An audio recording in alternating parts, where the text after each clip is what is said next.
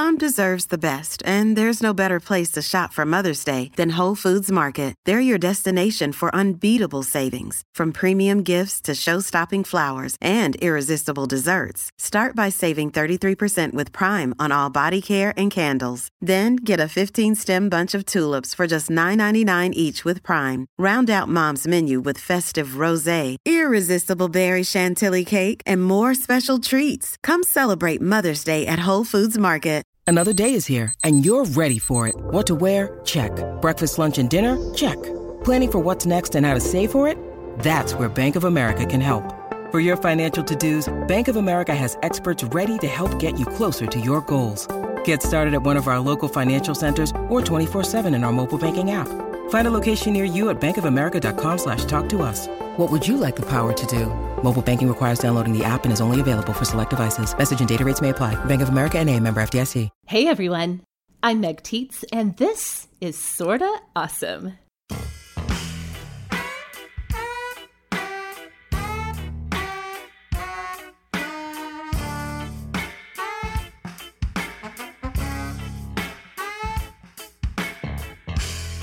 Hello and welcome back, Awesomes. You are listening to the show that is all about helping you be smart, strong, and social.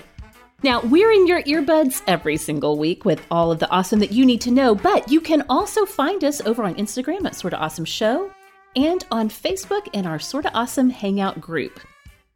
This is episode one hundred eleven of the show, and we want to give a special shout out and thank you to our listener supporters.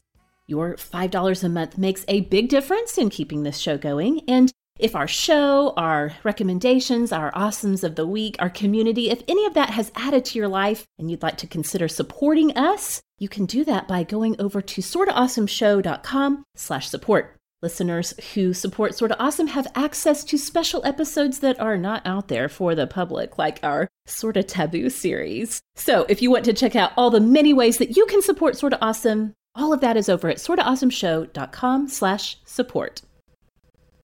So yes, here we are, episode one eleven, and I'm joined by my dear friend and lovely co-host Kelly Gordon. And you guys, we are talking all about food today. Now, you know it's going to be a good day here on Sorta Awesome when we can get Kelly to talk about food. Kelly, I'm so glad that you are up for this because we have a lot of words, don't we? We do have a lot of words. And I love this episode because I really feel like this is going to answer one of the questions that we get most often in the Hangout, which is, what do I make for dinner? Or I'm just really bored with what I make. I need some new ideas. And it's a great place to crowdsource. So here, you and I are going to give like our best meals. So if you're getting asked, what's for dinner? Which I yes. get asked like twelve times a day, and I only have four kids, you guys.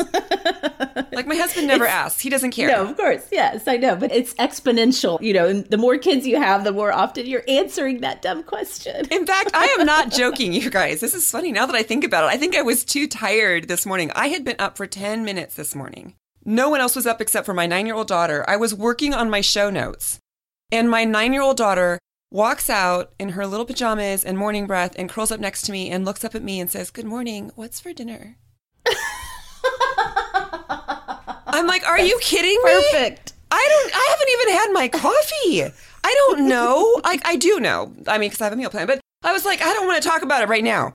So hopefully this episode will equip you, Awesomes. Mm-hmm. Yes. No matter your gender, no matter how many people you're cooking for, to know what's for dinner. That's right. We've got meals if you're cooking for a crowd of people, if it's just for your little family, or maybe even just for yourself. We really do have a ton of ideas to share with you today. And listen, we're going to be going over a lot of things. Don't worry. All of these will be captured in show notes for today, which you can get either at sorta awesome show dot com, or if you tap the description link in your favorite podcast app, it will give you also the list of all of these things that we're going to be talking about right there in your app. So we're going to get to all of that here in just a minute. But Kelly, let's go ahead and start this show the way we always do with Awesomes of the Week. What do you have for us this week? I have something that is very, very timely, at least for my yard here in the north, in the Twin Cities suburbs. I have one of my very favorite new plant discoveries, and it really is kind of a new plant. So here's the backstory. As I think most of the Awesomes know, we lived in Southern California or in California for about ten years. My husband, who really loves to be outside and be in the yard, his very favorite plant of all time is a hibiscus. Mm. Mm, right? Yes. So very uh-huh. tropical looking flower. Mm-hmm. We had tons of them everywhere we lived when we lived in a warm climate. So when we moved back to the Midwest and back to the North Midwest where, you know, tropical plants don't do all that great.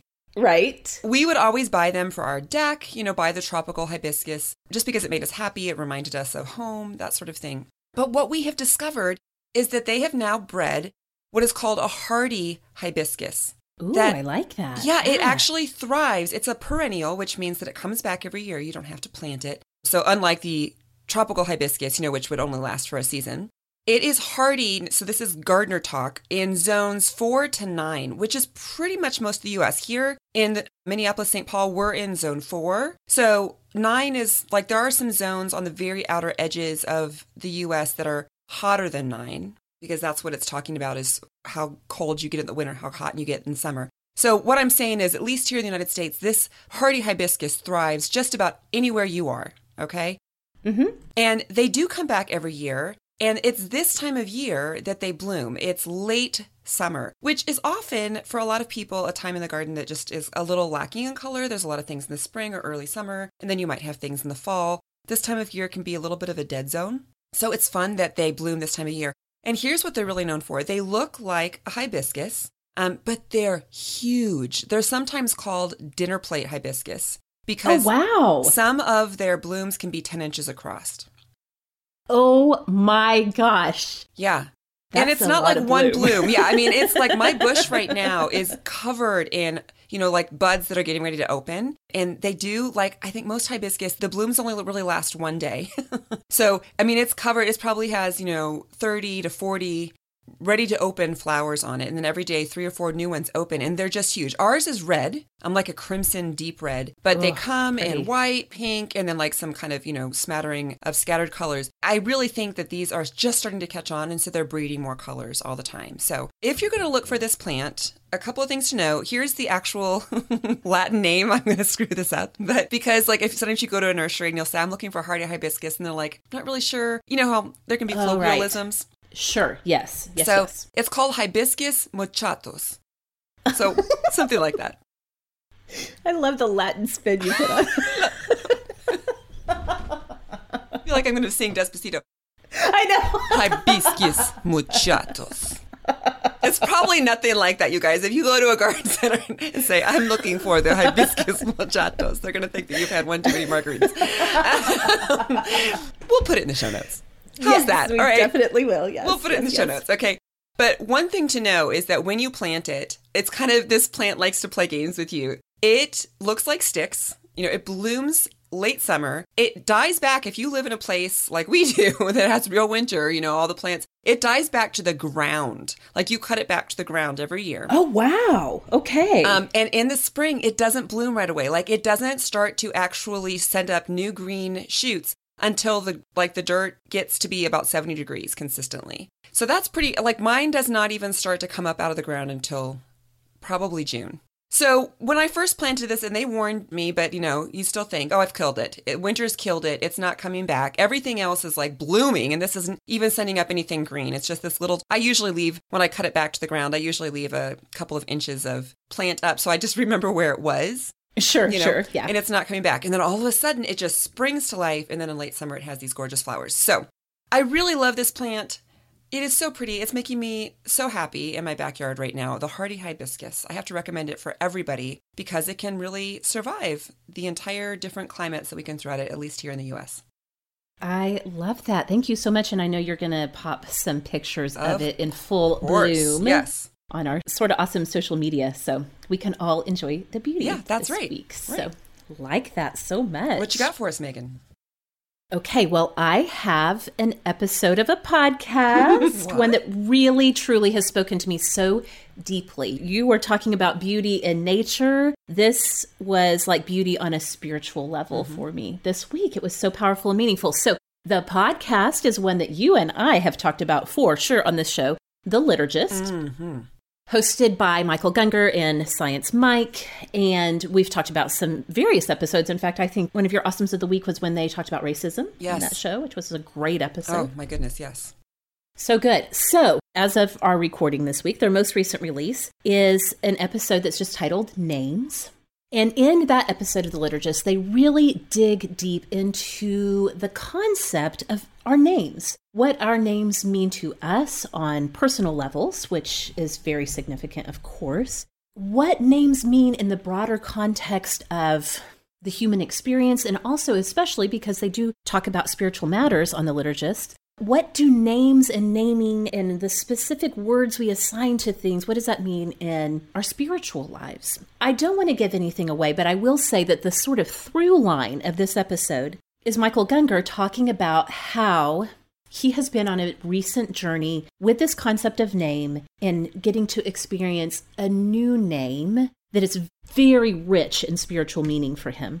So if you're not familiar with Michael Gungor, he's sort of the front man, I guess you could say, for the band Gungor. And he talks about that, how at one point his name was not so much his name as it was a brand. And then it was a brand with a lots of different, you know, associations attached to it, particularly because he's a more progressive-minded Christian and sort of the backlash. I mean, it's again, I don't want to give the whole thing away. It's over an hour of just really great discussion about the topic of names, what they mean to us in terms of how we experience God, and then how we relate to the names that we are given. So I totally want to recommend, it has been the Awesome of the Week for me, so timely because Kelly, you know, and, and lots of you who are listening may have noticed that I recently shifted name for me. I have kind of said, hey, you know what?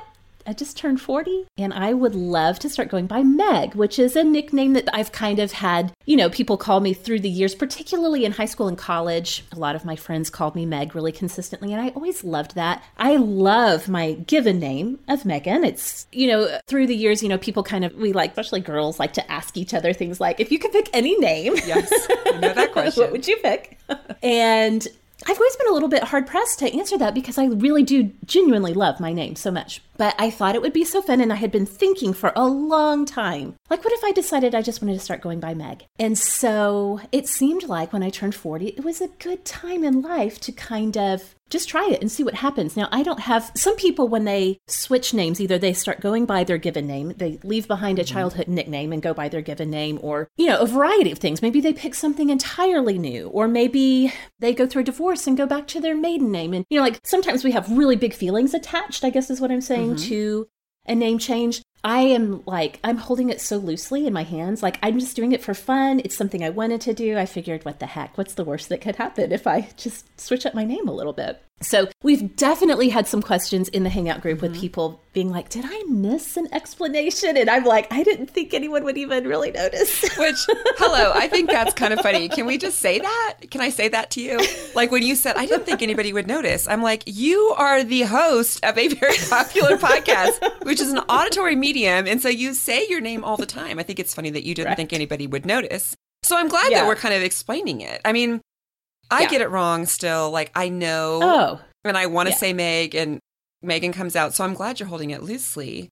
Yes, but does it, totally. Like, did you say anything to friends and family? Because in some ways, communicating it here, people did notice it.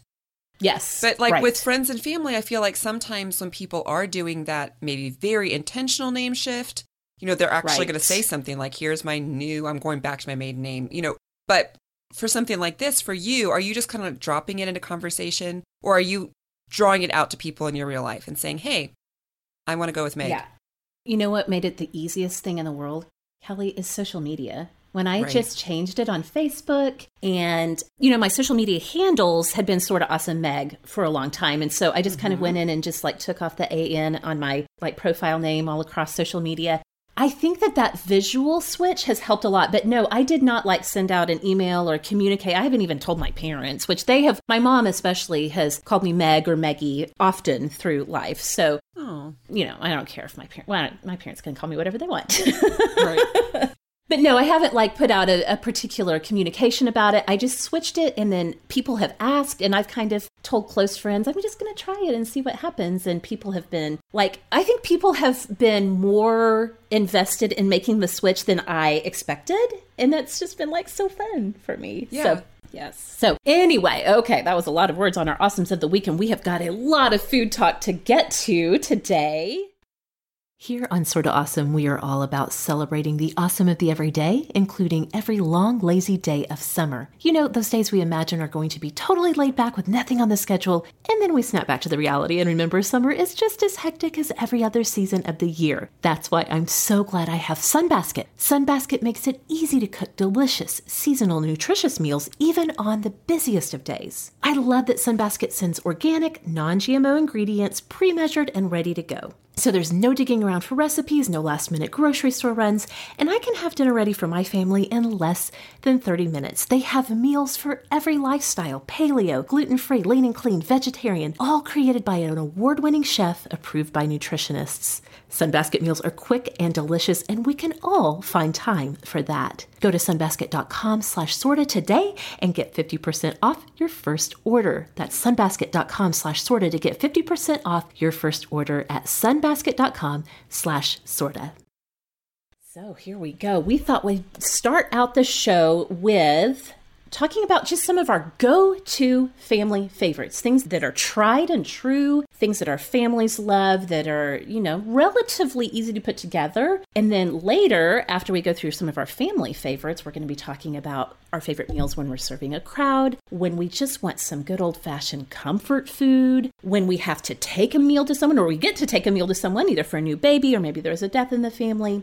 We're also going to talk about our favorite Trader Joe's picks, which yes. I can do now that we have Trader Joe's in Oklahoma City. And then we'll talk about our favorite meals when we just want to splurge on something. So, Kelly, let's talk about family favorites. What's at the top of your list? Okay, well, I just have to say this. This is like, we're going to clear the air because somebody sometimes will say, who's the person that you want to talk to at dinner? And you always feel like, well, I'm just going to say my spouse. Like, it's such an obvious answer. We're going to take the obvious answers, acknowledge them, and then put them off the table. The obvious answer for me about what my family likes to eat for dinner are two things that we've talked about on the show already. The ubiquitous salsa chicken tacos. Salsa okay. chicken tacos. Everybody loves them. Yes. Every single like month I'm making those. So yes. that is probably, if I really was truly honest, that would be the number one favorite amongst my family. And the other thing that we've been making a ton of this summer, because it's a grilling thing that we've talked about before, the Cajun turkey burgers. Mm-hmm. Yep.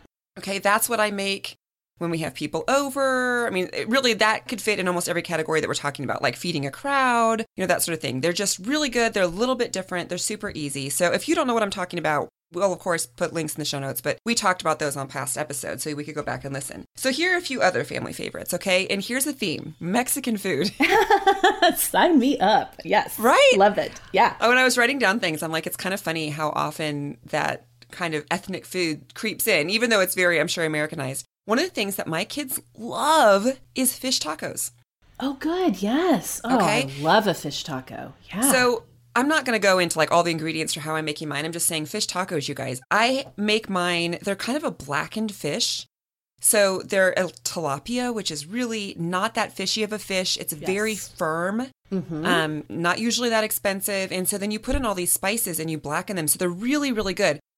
I don't have all kids who eat them with tacos. You know, they just eat the fish and then have some side servings, and that's fine with me always. I always love meals that you can, you know, customize yes. to the person. So usually, like for me, what I do when I make fish tacos is, of course, I'm making like some sort of a cabbage slaw to put on it because that's necessary. It's good and right. I don't think you can have a fish taco without cabbage. And also like a creamy, it's really like my guacamole, but it has sour cream in it too. So it's a creamy avocado sort of a topping. It's so good. And the other thing is it's a really, it's a pretty quick dinner to put together. You know, fish defrosts very quickly. It doesn't cook in hardly any time at all. It's a pretty quick dinner. Yeah, love that. Okay, here's another one. This is a new one for my family. And this one, you guys, this is the fastest dinner. If you have to come in and you're like, we need to make dinner, I don't have anything in the crock pot, and I want to turn this around, this is both fast and easy. And this is something that longtime awesomes will know is from Everyday Food. Oh, yes. Um, it's called chicken stir-fry wraps. So the reason that I like it especially is that if you're trying to feed either yourself or someone in your family gluten-free, mm-hmm. this is a stir fry that then the idea is that you're going to put it in little cups of lettuce, you know, like big pieces of lettuce, and eat it that way as a wrap. Mm-hmm. Now, my husband, we joke that, you know, he's half Korean. Rice is his everything. It is his comfort food. It is what he eats for breakfast. He loves rice. So I make rice for him for this meal and he eats it. But it's basically just chicken, onions, and bell peppers. Mm, so yeah. you're of course, going to have to buy raw chicken. Uh, Sorry. Yep. But, so this this already cuts makes out. Because you're buying chicken breasts and you're cutting them into, you know, thin slices. Maybe you could get them like that at the butcher. I don't know. I bet you can, yes. But you're cooking them, and then you cook onion and bell pepper, and then you make like a sauce to put in at the end that's basically like garlic, ginger, red pepper flakes, soy sauce, rice vinegar. I mean, it's just like really basic things that probably most people already have. And you put that in, and then you serve it. Boom. So it's like, easy and done. Yes. So easy and done. And I think my favorite tip for stir fry and for dealing with a lot of raw meat is to only like thaw the chicken halfway and then cut it. And then like I put it in the fridge to keep thawing because it's so much easier to cut. Oh, that's a great stuff. tip. Yeah. Especially if you're cutting it into strips or something. Right. So I kind of, if I can, sometimes people, I've even, my sister I think will do this the day that she brings the raw chicken home. She'll cut some up into chunks. She'll cut some into strips. Like maybe even sometimes you can even, if it's not frozen already, put it in the freezer for a few minutes before you cut it. Anyway.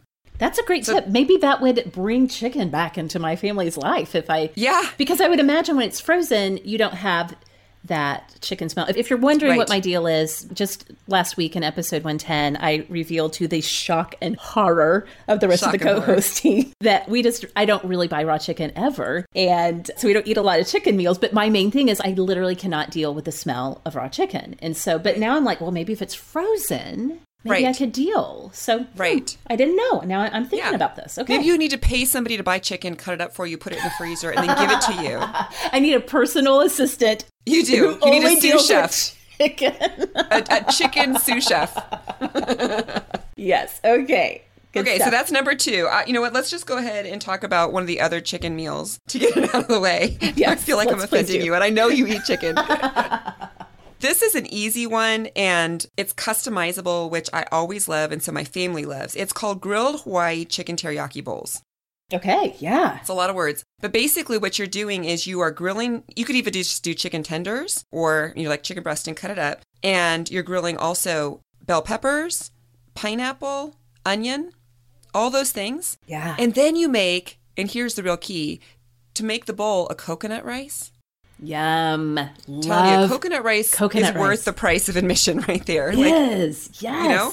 Yes. And then you make your own teriyaki sauce that you have put all of those things that you're grilling in, and you save a little bit out to like drizzle on top. So you have all these good veggies. You have chicken, coconut rice, which I love. My kids don't like it, so I'll make regular rice for them. Whatever. Mm-hmm, your mm-hmm. loss. So that's a really good one. That's a super popular, maybe a little unexpected um, thing to have. Yeah, definitely. Number four definitely. on our list is carne asada.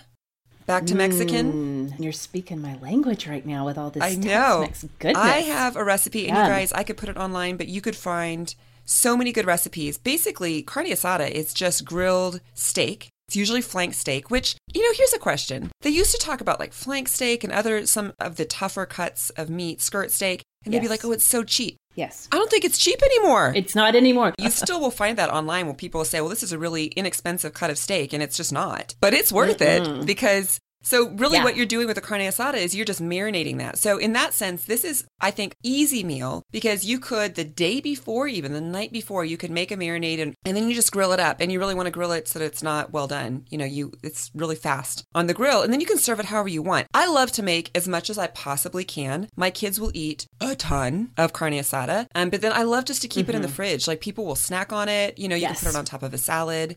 It's really, really versatile. So that's my fourth one. The last one is a new thing, and my husband doesn't really like chicken, so he doesn't have to cook with it. That's not his thing. He just thinks it's boring and dry, which, let's be honest, it kind of is. Which, thank you, Corey. I mean, yes, I, I kind of agree there. So this is a chicken thing. This is a new recipe to me, you guys. This could have been an awesome of the week. That my husband looked at me and said, this might be my favorite chicken recipe ever. Like, I actually oh, like wow. this okay. chicken, you know? Yeah. And here's why. It's kind of, you start with ground chicken.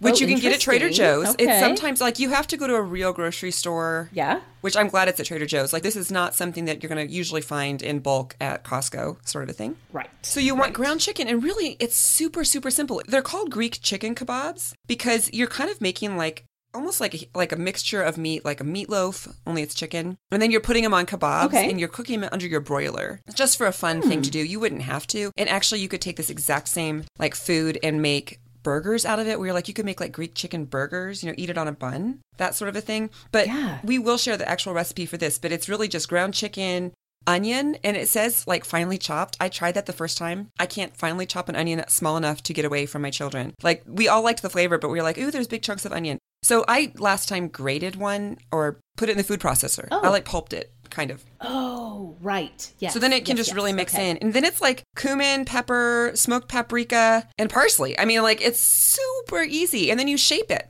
into whatever you want. So I'm shaping it into these little kebaby things, and you serve it with like a Greek salad, you know, that's got your typical kind of cucumber, feta, olive oil, tomatoes, sort of a thing. So again, this could be completely gluten-free. I usually serve it with some like grilled pita bread or naan, because it just helps my kids get all the way fed. But it's super, super yummy. But those five right. meals that I just listed are in every meal plan dating back, well, except for the Greek chicken that I just mentioned, for years, because they're so good and it's so versatile and it's kind of unexpected. So those are my family favorites. What do you got? Well, wait, before I tell you my family favorites, in your ten years worth of meal plans, did you find a recipe for barbecue tuna? Oddly, no. That's a callback to yes, what Kelly and I were talking about food another time, and I revealed the food disasters, the atrocity, food disasters, the atrocity of trying to pass off barbecue tuna as pulled, pulled pork, pork right? Yeah.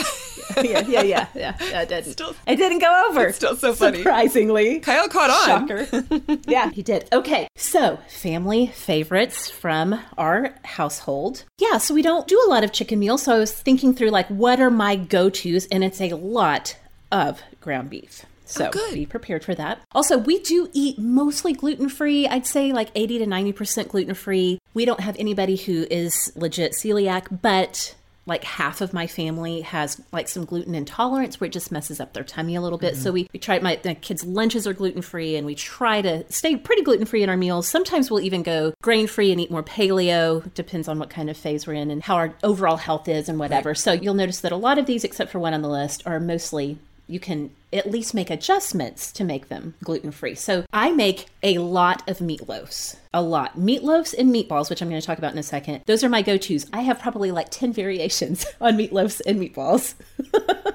Because they're super easy. You can often throw them together at the last minute if you just have some thawed ground beef and you just kind of, kind of pull things out of your pantry and you've got a meal. So the first one I want to talk about is from a website that I really love that's called Recipes That Crock. And it's all crock pots, you know, slow cooker recipes. So she has one at Recipes That Crock called Slow Cooker Cheddar Meatloaf Recipe. My family calls this cheeseburger meatloaf. And so it's just, of course, it's your ground beef. And she calls for, and we use quick cook oats in it instead of like breadcrumbs or okay. whatever. So that keeps it nice and gluten-free for us. It's like a cup of shredded cheddar. This one calls for dried onion, like minced uh-huh. dried onion, which is, I think, makes it really kid-friendly. Because again, I love onions, but I think it's kind of, as you get older and your palate matures, yep.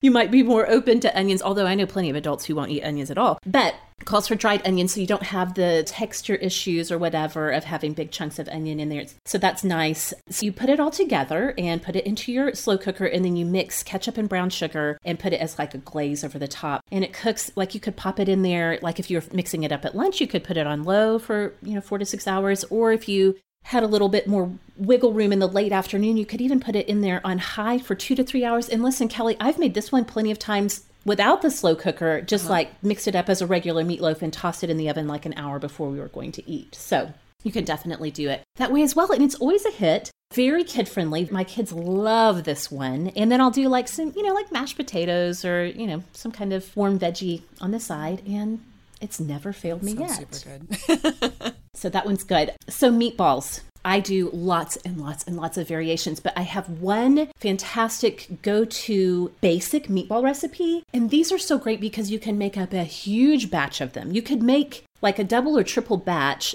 fix them one night and pop the rest in the freezer. And then you've right. got your own freezer meatballs for whenever you need to pull them out when you're, you know, in a bit of a rush. So this one's from a blog called Pistachio Project. And it is her grain-free, simple meatballs recipe. And again, it's so simple. That's what makes them so flexible, because after you make them, if you freeze them, you can do a ton of things with them, because it's just egg, garlic, ground beef, salt, paprika, and a little bit of Italian seasoning. You can make a big batch of them. I love to do these with, like, I love balsamic vinegar. Mm. So I'll do a quick balsamic vinegar reduction where you just pour vinegar in a saucepan and reduce it down by like half, and then you've got a nice balsamic syrupy sauce that you can do. I also do these a ton, even though they've got a little bit of Italian seasoning. It's not enough to where you feel like, oh, I've got to make this with a marinara now. Right. I'll do these and then pour like store-bought barbecue sauce over sure. them as I'm, you know, finishing them off. And then you've got barbecue meatballs, which are way better than, let me assure you, barbecue meatballs, way better than barbecue tuna, yes, I promise. Yes. How do you cook the meatballs? Because one of the things that keeps me from making meatballs is like either you're having to like turn them. Like I don't want to fuss too much, but you're yeah. saying these are simple. So what do you do?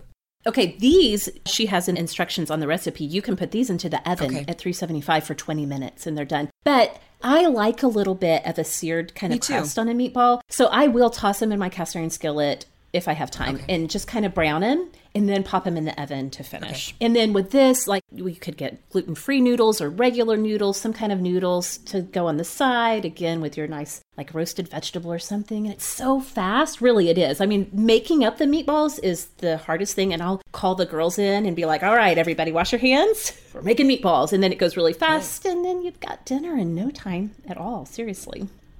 So that's a great one.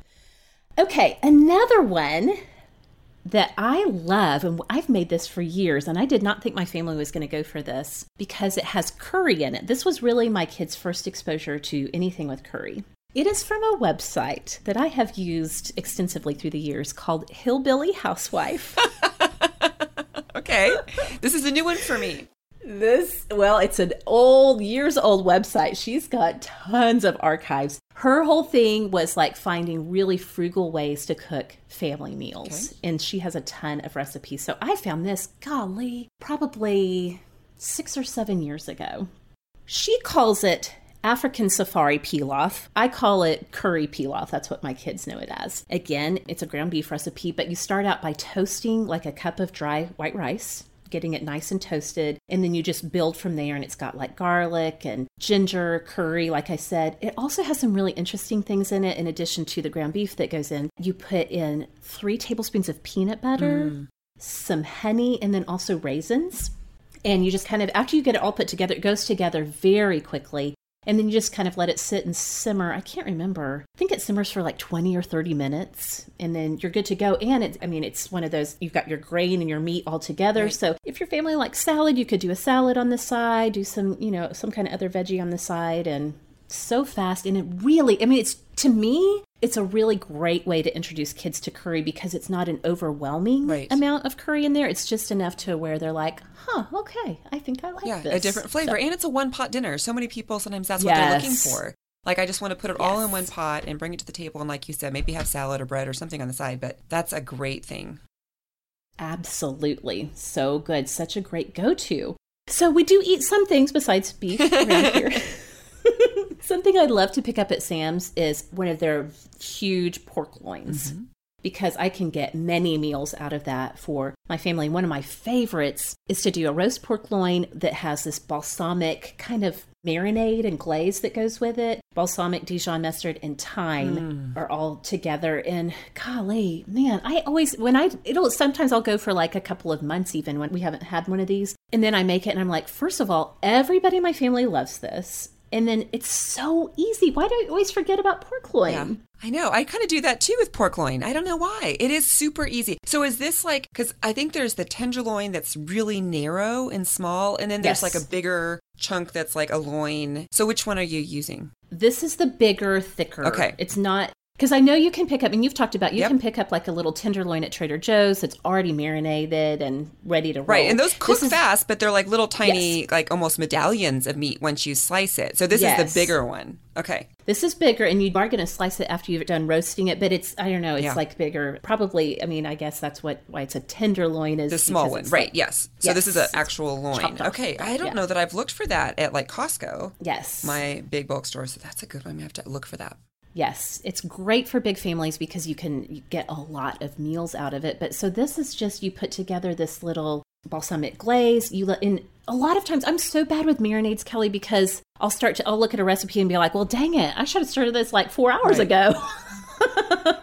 But this one only has to sit in the marinade for like twenty minutes. So you can kind of get it going oh, and do some other things and then come back. Love that. You're going to sear it in a pan and then you're going to toss it in the oven. Cooks for like forty-five minutes. Done and done. You could do, I love to do like skillet fried green beans on the side with this. Mashed potato. We do a lot of mashed cauliflower, which strangely my family seems to prefer mashed cauliflower over actual mashed white potatoes. Mm.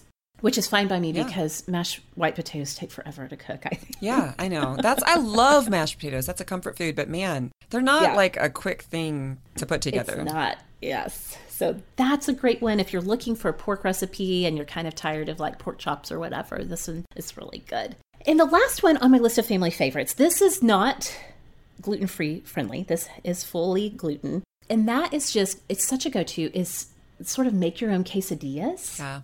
So if you've got flour tortillas on hand and you've got some cheddar, I mean, you can just put, or any kind of shredded cheese, you can put together, sometimes my girls just want cheese quesadillas, but if you've got like, well, like you said, if you've got chicken that you've already like roasted and prepared or whatever, you could do that, or carne asada, yep. you know, left over chicken in the taco fridge.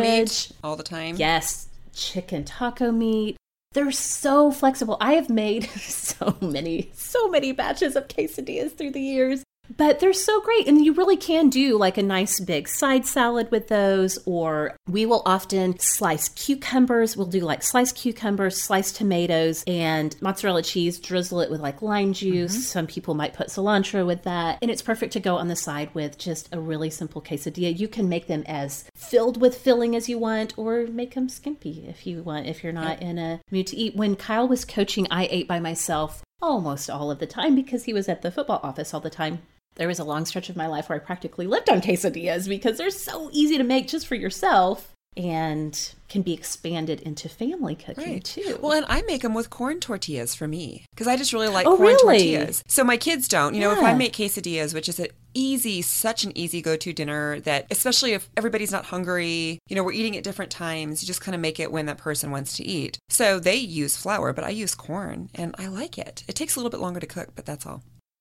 You know, I in all of these years, I don't think I've ever tried them with corn tortillas. So I'm going to have to check that out. Sounds really good. Okay, well, like we said, we have some more specific categories that we wanted to talk about, like what is your go-to for this thing that often comes up in our life. Kelly, cooking for a crowd is sometimes mm-hmm. one of the hardest things, even if you're used to cooking for a bigger family. Figuring out what do I make when I'm going to serve a crowd can kind of trip us up a little bit. So I'd love to hear what your go-to for serving a crowd is. Right. Well, I mentioned already that in the summer, my go-to is almost always Cajun turkey burgers because it's mm. on the grill and mm-hmm. it's easy.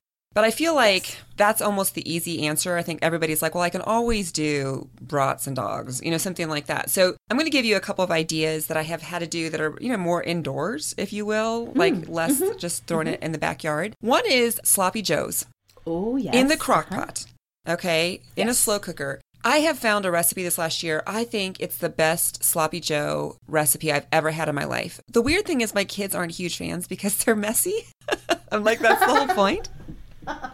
It's in the name. That's sloppy joes. But like literally I have a couple of kids who get mad at their dinner that it's like falling apart and falling on their plate. And I'm That's like, okay. Funny. So, but it is a super yummy recipe. And again, you could just go online and, you know, Google, find one that you think would work for your family. It's a really nice thing just to have plugged in over on the side. You have a bunch of buns sitting there. Goes really great with like potato chips, you know, different dips, fresh veggies. It's such an easy thing because I can make it ahead of time and then it's just ready to go. So, you know, if you're feeding a crowd, usually you're hosting as well. So I'm yes. always about those things that can be pretty much done by the time yes. the crowd gets there. And I like right. anything in a slow cooker, and sloppy joes are perfect for the slow cooker because people can eat as they're hungry to some degree, you know, it can be kind of a buffet. So it's ready to go there. That's my new thing. That's one of my favorite things to make for a crowd is sloppy joes. But I also thought back to um, a couple of times at Christmas, we've hosted like my entire family. Let's say my brother who still lives in California was visiting. So we have all these people and it's winter. So I can't throw Cajun turkey burgers in the grill without making my husband freeze. So what we have done is a soup bar. Oh, interesting. So I make yeah. a few different kinds of soup. And here I will harken back to other episodes of Sorta Awesome that I have mentioned. I think both as Awesomes of the Week. One was lasagna soup.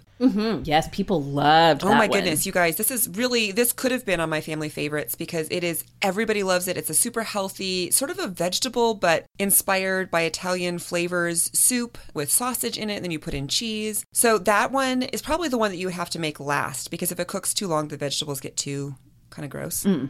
Mm-hmm. But one that you could do, either just keep it simmering on your stove, is wild rice soup, which was another mm-hmm. awesome of the week. That's a creamy-based soup. It usually has chicken, sometimes chicken and bacon. That's give props to the bacon here. That's what, the way I like to make it. I can't believe we're like forty-five minutes in and we haven't even said the word bacon yet. What is wrong with us? My daughter was at the fair recently with kind of new friend, and she said that she doesn't like bacon, which she doesn't. And he's like, that could be a deal breaker for our friendship. Like, I don't even know... who you are yeah. right now, you know. So right. wild rice soup is super yummy. It's also a great thing that can just kind of stay on low. If you have enough crock pots or slow cookers to put that on low, it would be perfect in there. And then the last one that I like to do is kind of my different t- sorts of soups is either like a chicken noodle soup or mm-hmm. which you could buy. You know, there's some really good chicken noodle soups in cans. Buy one that's more chunky if you just were like, okay, I'm going to make these two, but I'm not going to make the third one. Or a chili in a crock pot. So having a soup bar, I feel like, especially if you can do one soup that's maybe dairy-free, you know, like it's going to help to cross all the different food concerns and sensitivities that people have today. So that's my yes. like new go-to. It is obviously more of a winter thing, but if I'm going to have to feed a crowd, I'm like, if we, and of course you could ask your friends to bring a soup too. We've done it that way. Yes. Where you make one, if you're hosting like a bunch of families for a movie night or for Super Bowl game or whatever, just have everybody bring their favorite soup. Okay. That is such a good idea and perfect. Like you said, I mean, we're moving into football season and right. all kinds of stuff where people are inside and you've got a crowd to feed. So smart. I like that. Well, I took a bit of a plot twist on my feeding a crowd. Because I was thinking about, we don't really, a lot of times if we have people over, it's just like, let's do hamburgers on the grill or whatever. Right. But during the holidays, since all of my family of origin lives out of town and we're hosting people here in Oklahoma City, that's when I do a lot of cooking for a crowd. And so I was thinking about what are my kind of go-tos. So the plot twist here is mine are all like breakfasty themed or brunch yeah. themed. I love so breakfast. Yes. Many, many, many years ago, friend of the show, Amy Allen Clark, she's been on the show twice and always has great ideas. She posted on her blog, Mom Advice, about a birthday brunch bash that they threw for her daughter, who it was her birthday. And so they had kind of like a family party and they did it at brunch. And so she had a couple of breakfast recipes that I have used so many times. I feel like I should actually pay Amy money for like how a cookbook's worth of money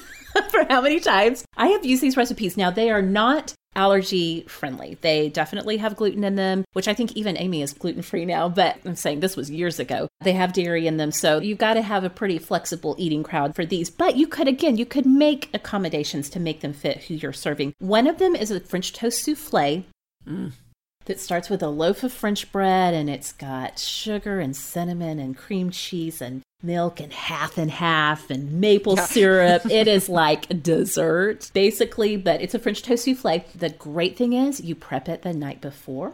You pop yes. it in the fridge, and it's ready to bake the next day. And the other recipe I got from that same post is called Overnight Breakfast Casserole. And this one is really fun, and it's super easy to put together because you're just going to get like plain old store-bought white bread. Toast it and cut it into cubes, and you do that with like some ham and some cheese and eggs. Again, pop it in the fridge overnight. You put it in the oven the next day. I love both of those because, like you were saying, you do all the prep work beforehand. Right. And so again, we're hosting a, you know, family at the holidays, and they may come over like around eleven or even close to noon. I can pull these out and put them in the oven and have them ready in no time, and I can sit and visit with everybody while they're baking in the oven. Right. And along those same lines, this, again, goes way, way, way back in the life of my family to when Kyla and I were newlyweds. I found this recipe in Taste of Home cookbook. I used to get the Taste of Home cookbooks. Like, I had a subscription where I would get their cookbook every year, just sent automatically. Yeah, okay. They have such great, simple, just like, yeah, down-home recipes. So these are called sausage quiche squares. These are fantastic to make if you're serving a crowd in your home or if you have to go to a gathering of some kind. Okay. You could totally take these to a game watching party. You could take them to, honestly, you could take them to a tailgate. You could take them, I t- have taken these for years, like if our Sunday school class or whatever is having a breakfast, and it's kind of like potluck breakfast. They travel really well. It's like bulk sausage that you brown, has Monterey Jack and cheddar cheese in it. It's got like green chilies. Mm. There's like ten eggs in there, cumin, chili powder. You mix it all up. Bakes for like, I don't know, twenty-five minutes. You cut it down into squares. So delicious and so portable. You know, sometimes when you have right. to take food for a crowd, it's like, oh, what can I take that's easy to move? And these are super easy to, you can just kind of keep them in your casserole dish and then put them in one of those little casserole right. thingies. What are those called? You know what I'm talking casserole about. Casserole thingies. You know, a thing. But it has the handles on it. It has the handles. Right. So you can take it. Well, I'll tell you what I'm going to use that for. I'm going to need that recipe because we have a mom's group and we meet at our church and we provide, we kind of all the tables take turns bringing food. And one of our monikers is like, this will be the best breakfast you eat all week. Yes. Like we're not stripping. We are not like, we like go all out. Doesn't mean you can't buy bagels somewhere, you know, like, but we sign up for categories. And one of the things that I just didn't grow up with that I think is very common, possibly just in any center part of the country, any farming community, is what they call it here is an egg bake. Okay, yeah, yeah, yeah. It's like an egg thing with meat, vegetables, cheese, hash brown, who knows, yeah. that comes in like a nine by thirteen pan, yep, so you can cut this. It up into squares or whatever. Uh-huh. Yes. I didn't know what that was. When I, the people were like, well, one of the categories is egg bake. I'm like, what do you mean? Like, like you want me to bake? You- You want me to bake? So as I have gone for years now and all the deliciousness that comes across, and a lot of people had these recipes, I think, because it's easy to make and keep in your fridge, yeah. too, mm-hmm. for breakfast for the week or for when people come in, that sort of thing. So that sounds fantastic. Yes. I'm definitely trying that.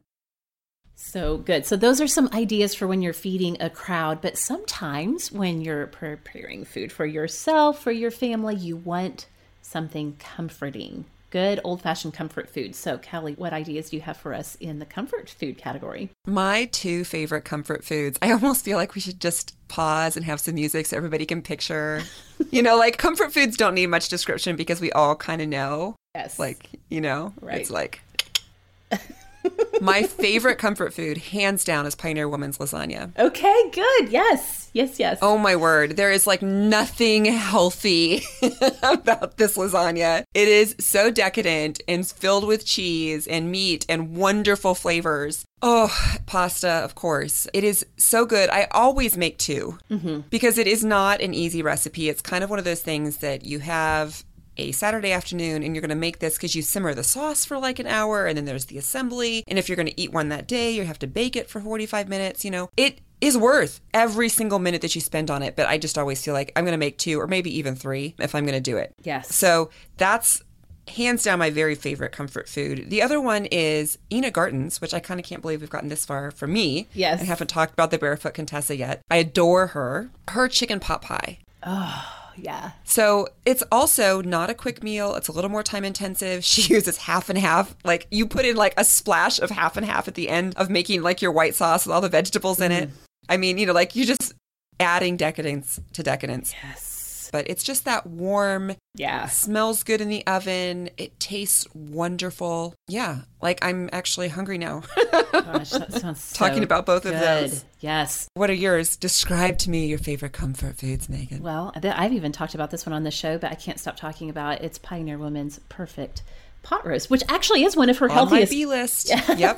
Yeah, that's true. No cheese. No. Pi- yeah. I love her pot roast. I'm like on a mission to convert the listeners of Sorta Awesome and maybe the people of the world to understand you don't need any other pot roast recipe. We have Amen. The gift of the Pioneer Woman's Perfect Pot Roast. I grew up thinking I didn't like pot roast because of the way my parents, bless them, I love them, but they do not make a good pot roast. I thought it was dry. I thought it was tough. I didn't understand what it could be until I made this. If you follow me on Instagram, I did a story of me making this last week because I was like, it's not even pot roast season here yet, really. We're still in the eighties and nineties. I can't help it. I love it so much. So it really is pretty healthy too. I mean, uh-huh. You've got your roast in there. You've got carrots, onions. My friend Jen, who listens to the show, saw that I was cooking it on Instagram stories. She messaged me and said, hey, chop up some sweet potatoes and throw them in for the last thirty minutes. You will love it. And I was like, I've never done this before, but I'll try it. I did. It was fantastic. The sweet potatoes cook really quickly. So you want to save those right. to the end if you're going to throw those in. So you've got your vegetables. You've got your meat. You've got this delicious sauce that it simmers in. It's actually really, it's one of her healthiest and least complicated. Yes. Because I usually do the meal prep for this right after lunch, if I'm going to make it for dinner that night. You're just searing things in your Dutch oven. You put it all in, you pop it into your oven, and it cooks all afternoon. And everybody's like, when is dinner ready? Because it smells yes. so good in the house. It is one of the perfect meals, and it also happens to be a really comforting meal. So Pioneer Woman, perfect pot roast. All right. And that's a great one to take to people if you want to really wow them, if you're preparing something for, you know, a family that has a new baby or any reason to take a meal. But we wanted to talk about what are some of our other go-to take-a meals. Kelly, what do you have on your list?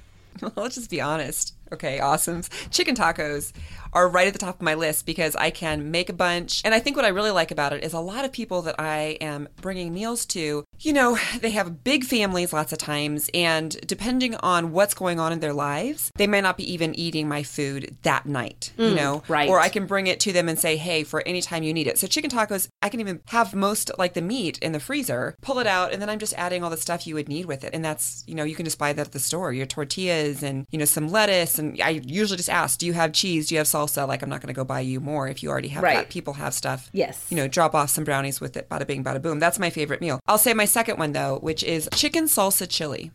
Mm. So this is a chili that uses chicken. It's really easy to make. It's really easy to make. It's actually known in the Twin Cities. There is a restaurant in Saint Paul called Cafe Latte, and this is their famous dish. And so they have shared the recipe online. So that's where we get it. It's like chicken chunks and tomato puree and chickpeas. It's a little bit different. Even has some lime juice in there, and you're going to serve it usually with, you know, cheese and chips and maybe onion, sour cream on top, all those sort of chili things. But it's kind of a fun twist on chili. Freezes really well. It's really kind of one of those recipes that you cook the chicken with onion, but then you're just dumping everything else in and letting it simmer. Yeah.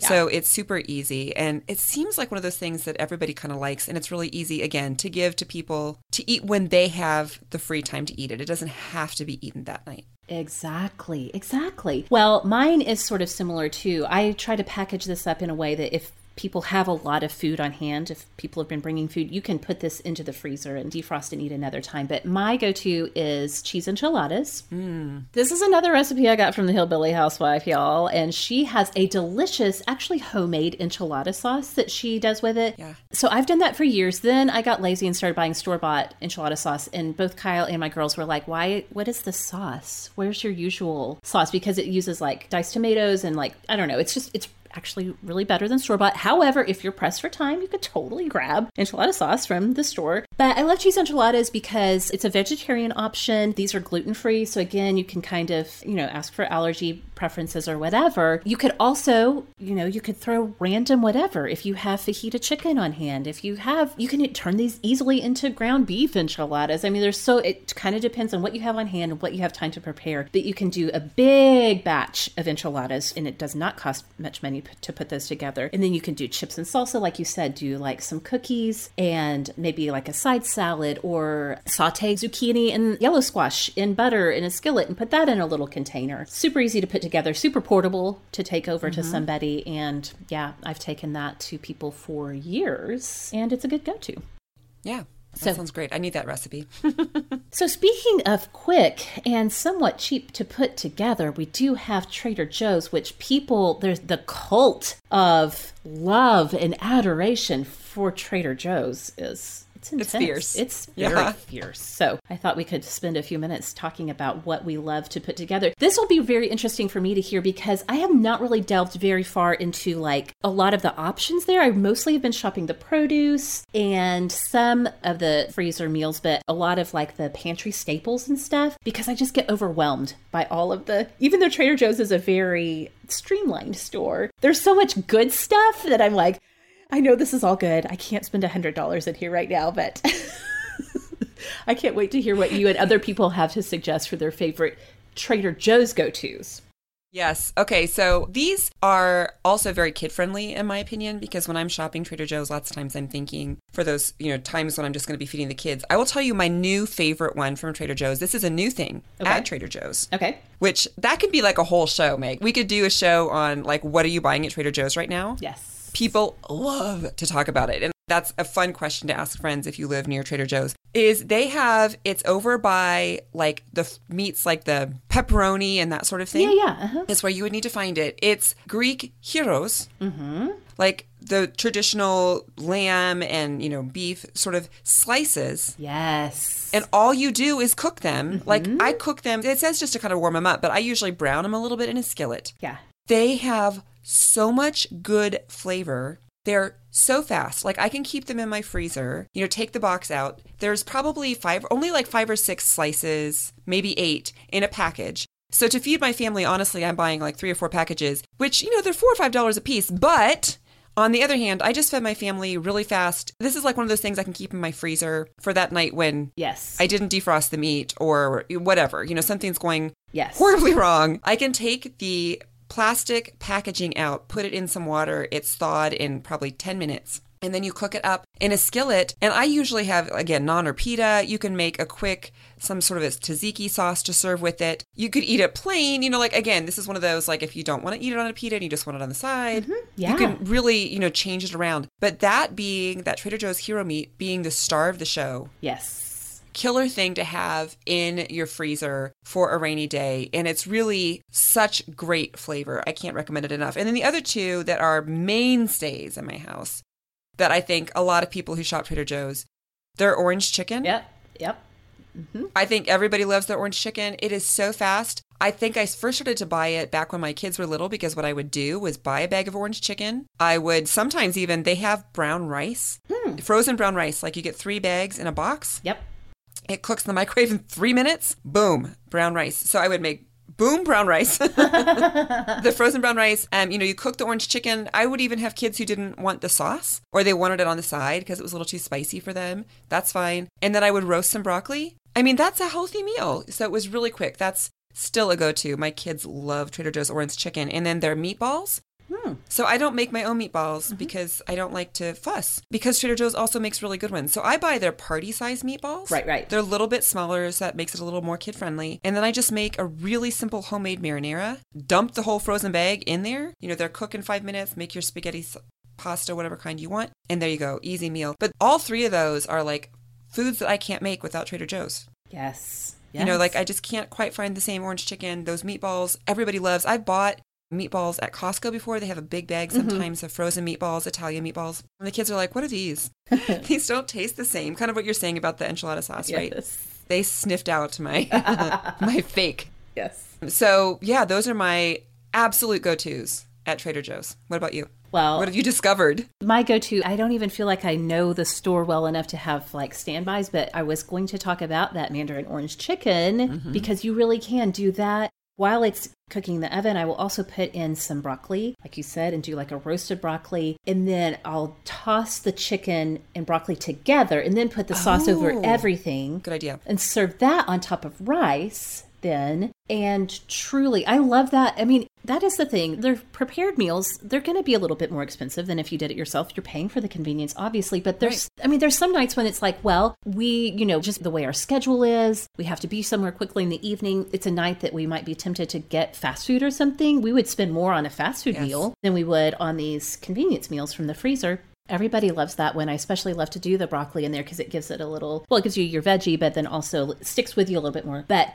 to that, I have been adding, and sometimes I keep these back just for myself for a little sweet treat. In the freezer section, I found these. I don't know if these are supposed to go in the freezer dessert section. That's where I found them. The mango and sticky rice spring rolls. What? Have you had these? No. Yes. I don't know if they're new. They had a nice big sign the last time I was there, like showcasing them. Well, they might be new because mango, mango was like the flavor of the summer. Like they had all these new products yes. with mango. So yes. tell me more. So mango and sticky rice spring rolls. So they have, obviously there's little bits of mango in there. Then they do have that coconut rice that you were just talking about in there.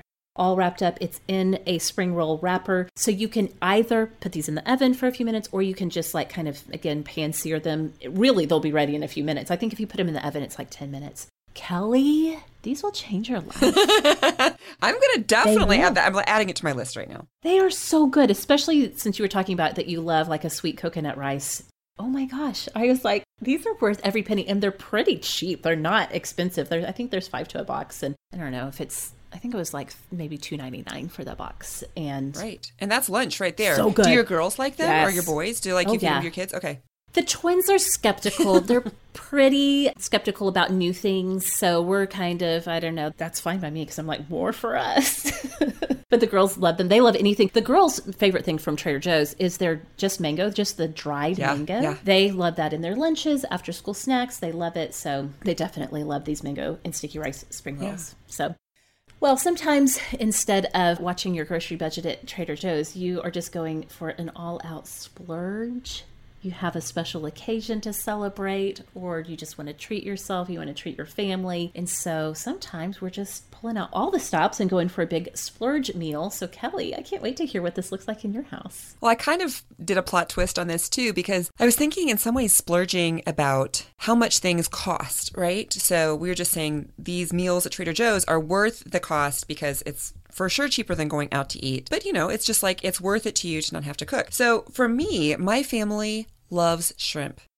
Mm, yes, yes, yes. And shrimp doesn't conjure splurge in the sense of, you know, like a big, thick, juicy steak sort of thing. But I can never fill them up. Like, no matter how much money I spend, no matter how many shrimp I buy, like, they're always like, more. I need more shrimp. Yes. So yes. anything with shrimp is kind of a splurge for my family. And I tell them, like, I have spent a lot of money to buy you shrimp. And when it's gone, it's gone. Like, I just can't spend seventy dollars to make you full on shrimp. Right. You know? Right, right, right. Um, but, like, yes. in fact, what I'm probably going to be making very soon is shrimp scampi. That's one of my favorites. Uh. Um, yes. It helps to spread the shrimp love a little bit because you've got the pasta there. It's so, so, so easy, you guys. I think that's my other thing about shrimp.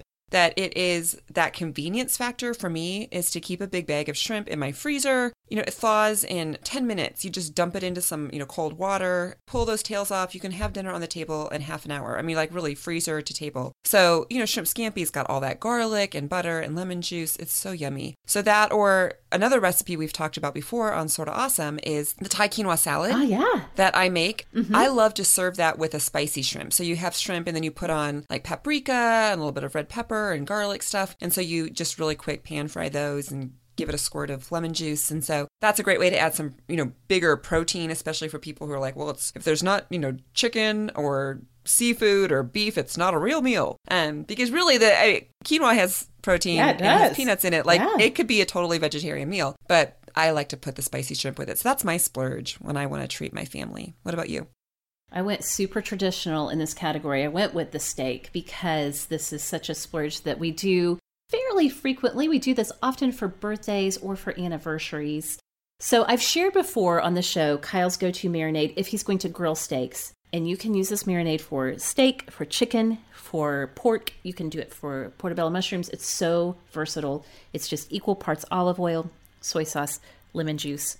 It will never let you down. So something different we've been doing for splurge meals, for our big steak celebration meals, is, and also say we will often feed the kids beforehand. We'll do this like a big date night at home. So we'll feed the kids, like maybe get them a pizza, some kind of super kid-friendly meal, and do that, feed them, get them kind of settled for the evening, and then we'll do our whole thing of this delicious steak dinner. So instead of grilling, lately Kyle has been doing the prep where he will do just like a salt and pepper on a fantastic cut of steak. We have a great meat counter at a grocery store here in Oklahoma City. For Oklahomans who are listening, it's the Homeland at May and Britton in Oklahoma City. Their meat counter is phenomenal. So he'll get really great cuts of steak. He's even been playing around with doing dry aged steak, which we've never had before. So good. But just a salt and pepper, maybe a little bit of like a rub sprinkle on it. He'll pan sear it in our cast iron skillet, pan sear it for like a minute on each side, put it under the broiler oh. for like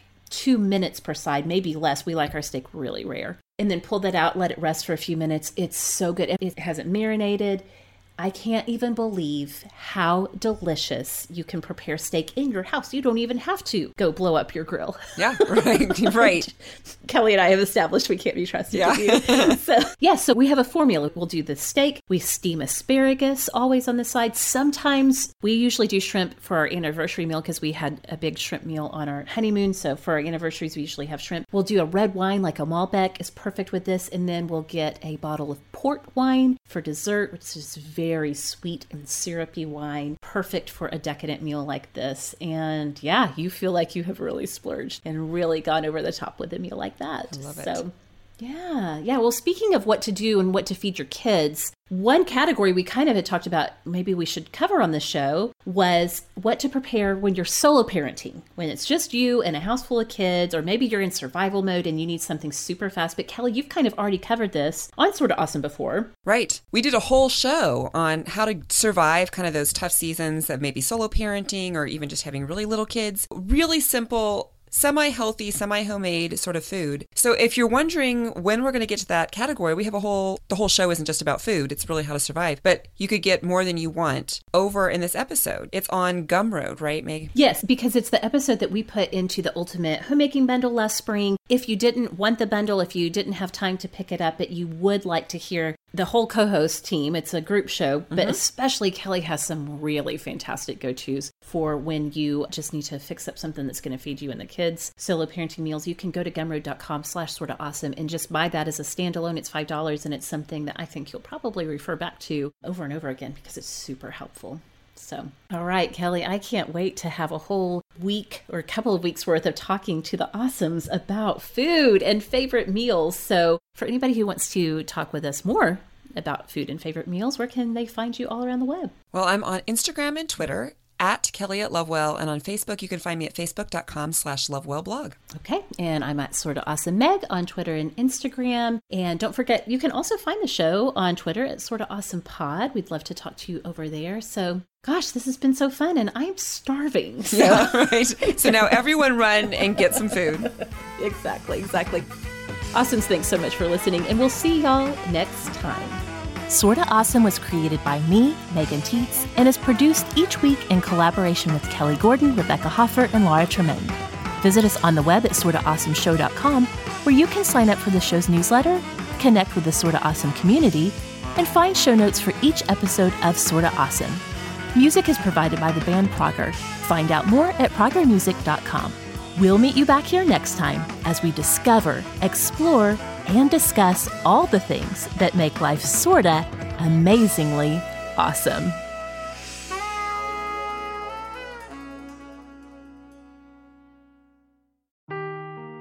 Seeking the truth never gets old. Introducing June's Journey, the free-to-play mobile game that will immerse you in a thrilling murder mystery. Join June Parker as she uncovers hidden objects and clues to solve her sister's death in a beautifully illustrated world set in the roaring twenties. With new chapters added every week, the excitement never ends. Download June's Journey now on your Android or iOS device, or play on P C through Facebook Games.